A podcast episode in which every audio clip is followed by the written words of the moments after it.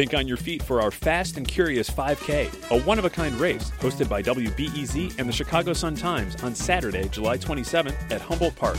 More info and early bird registration at wbez.org/events. I'm Sasha Ann Simons, and this is Reset. As Omicron cases strain hospitals across the country, the Surgeon General warns that the worst is yet to come. In Illinois, the record breaking surge has dramatically increased COVID deaths. New data show that black Chicagoans and suburban residents over 60 die at disproportionate rates. The numbers also reveal this startling fact unvaccinated people in Illinois are 22 times more likely to die from COVID complications than vaccinated people. We'll hear from WBEZ's senior editor Alden Loury in just a moment. But first, WBEZ reporter Kristen Schorsch reminds us that we in Illinois are not out of the woods yet. You know, even if we're starting to see a drop in cases, I mean, what public health officials have talked about is typically if you test positive, if you are going to end up at the hospital, that doesn't take you know, it takes about two to four weeks for that to happen, right? So even if cases are starting to look a little better, they're still expecting hospitalizations and deaths to continue for quite a while, which is the big alarm bells that we're all hearing about. Yeah. Alden, what does the data tell us about who is dying from COVID in Illinois and Chicago?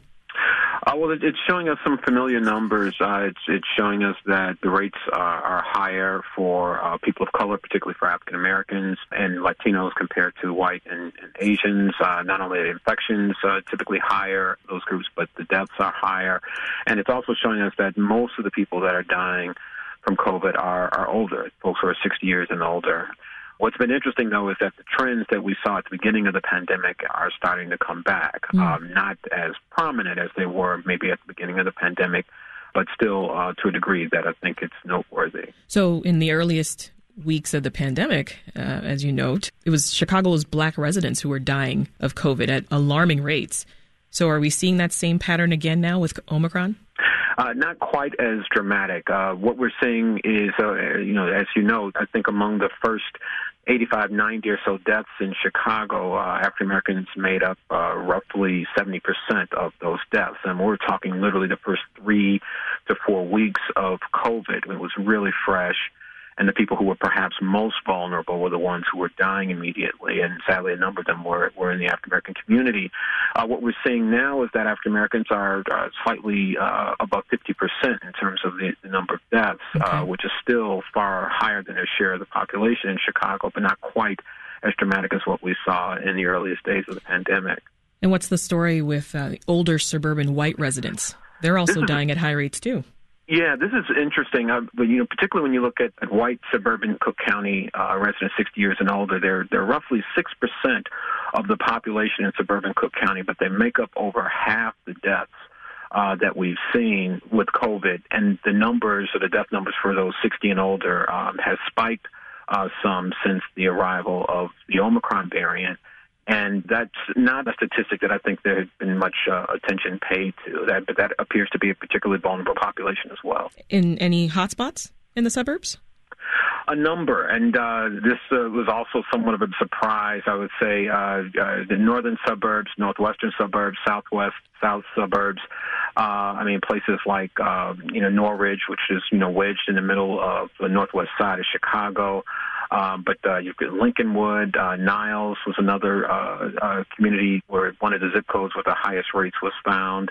But you're also finding them uh, in places like Crestwood, uh, in places uh, in the south suburbs like uh, Robbins, uh, and, and some other uh, kind of lower income African American uh, south suburban communities. I see.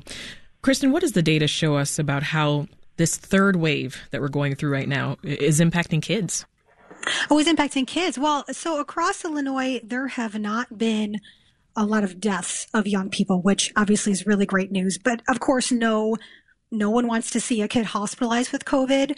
Um, what we know, what we've known during the pandemic is that kids are low risk. The youngest kids are at low risk of getting and spreading COVID.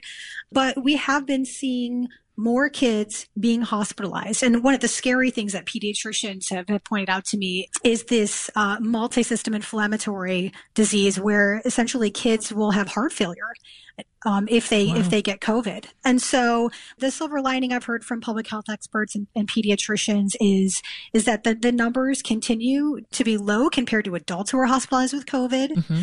I just wanted to piggyback too on like Alden's analysis of the data in terms of what I think has not been talked a lot about is the why older people, while it's a really largely vaccinated group, are dying of COVID at such high rates. Mm-hmm. And a lot of people were telling me, if you think about it, people who were older were among the first to get COVID vaccines back in last uh, late January, early February.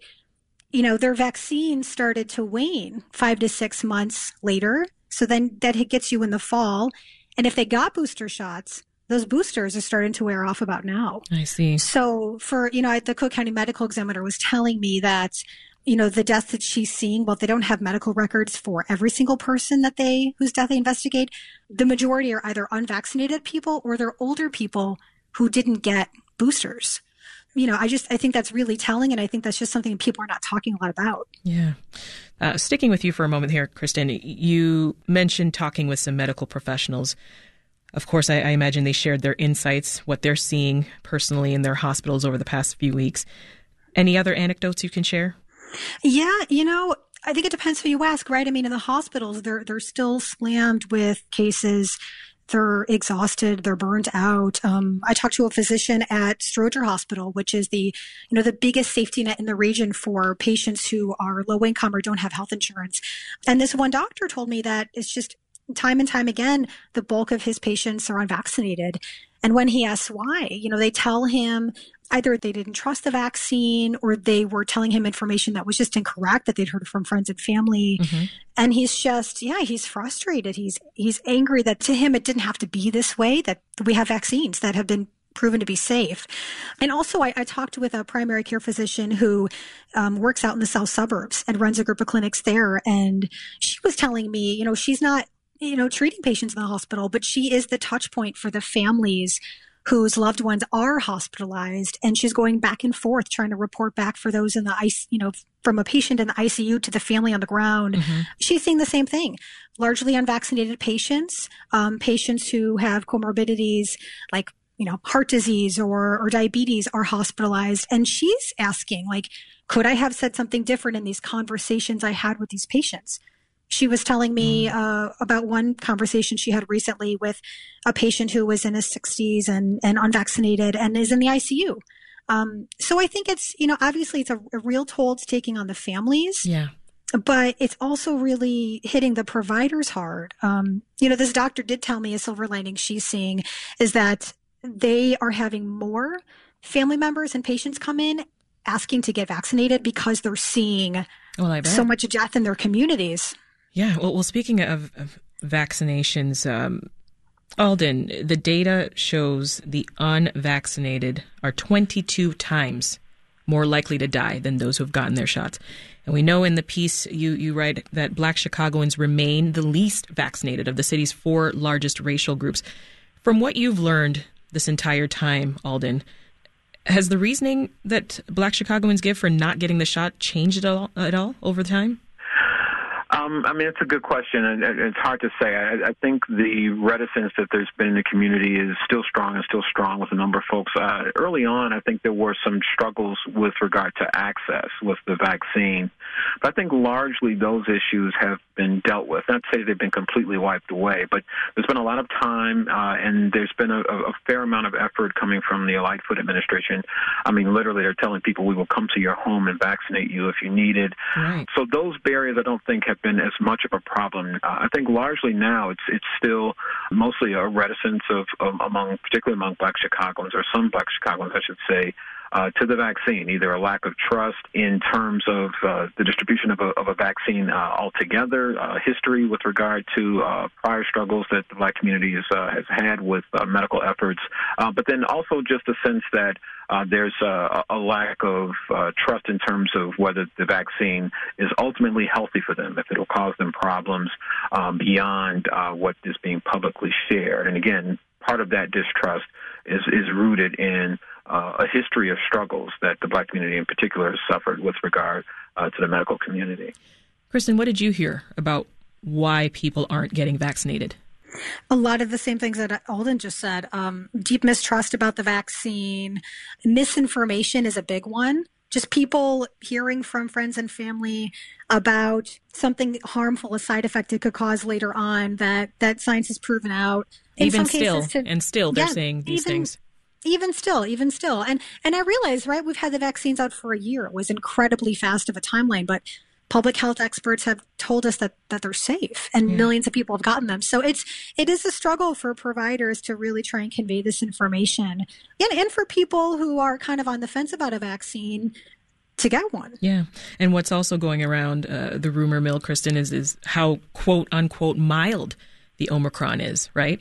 Right. No, that's a big one too. Yeah. Exactly. I mean, it, it is mild for a lot of people who get Omicron. Omicron is not, it's highly contagious, but people tend to get less sick with it. But obviously, that's not the case with people who are unvaccinated because they are the ones who are really filling up hospitals right now. They're, they are getting very sick and dying of this. Um, but yes, public health officials are telling me that they really don't like this message that Omicron is mild because it's mild to who, right? Yeah. And also, even if you are vaccinated and you get Omicron and you don't get sick, you could spread it to someone else who is immunocompromised or those elderly folks, right, who didn't get boosted yet. Those people might end up in the hospital and get sick because it is so contagious. Yeah.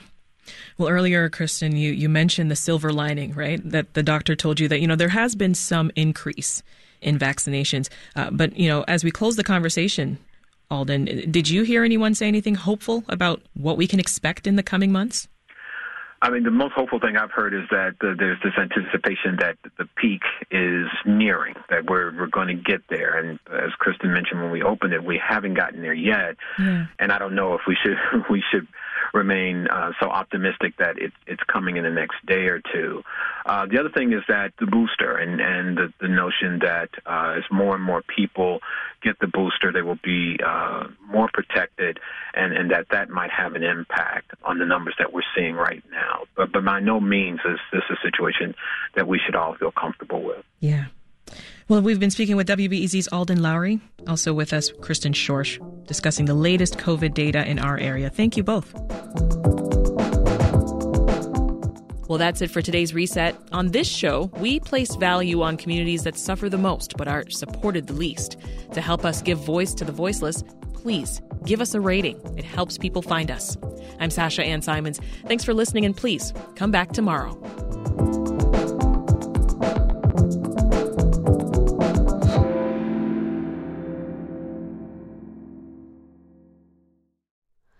Hi, it's Terry Gross, the host of Fresh Air. We bring you in depth, long form interviews with actors, directors, musicians, authors, journalists, and more. Listen to our Peabody Award winning Fresh Air podcast from WHYY and NPR.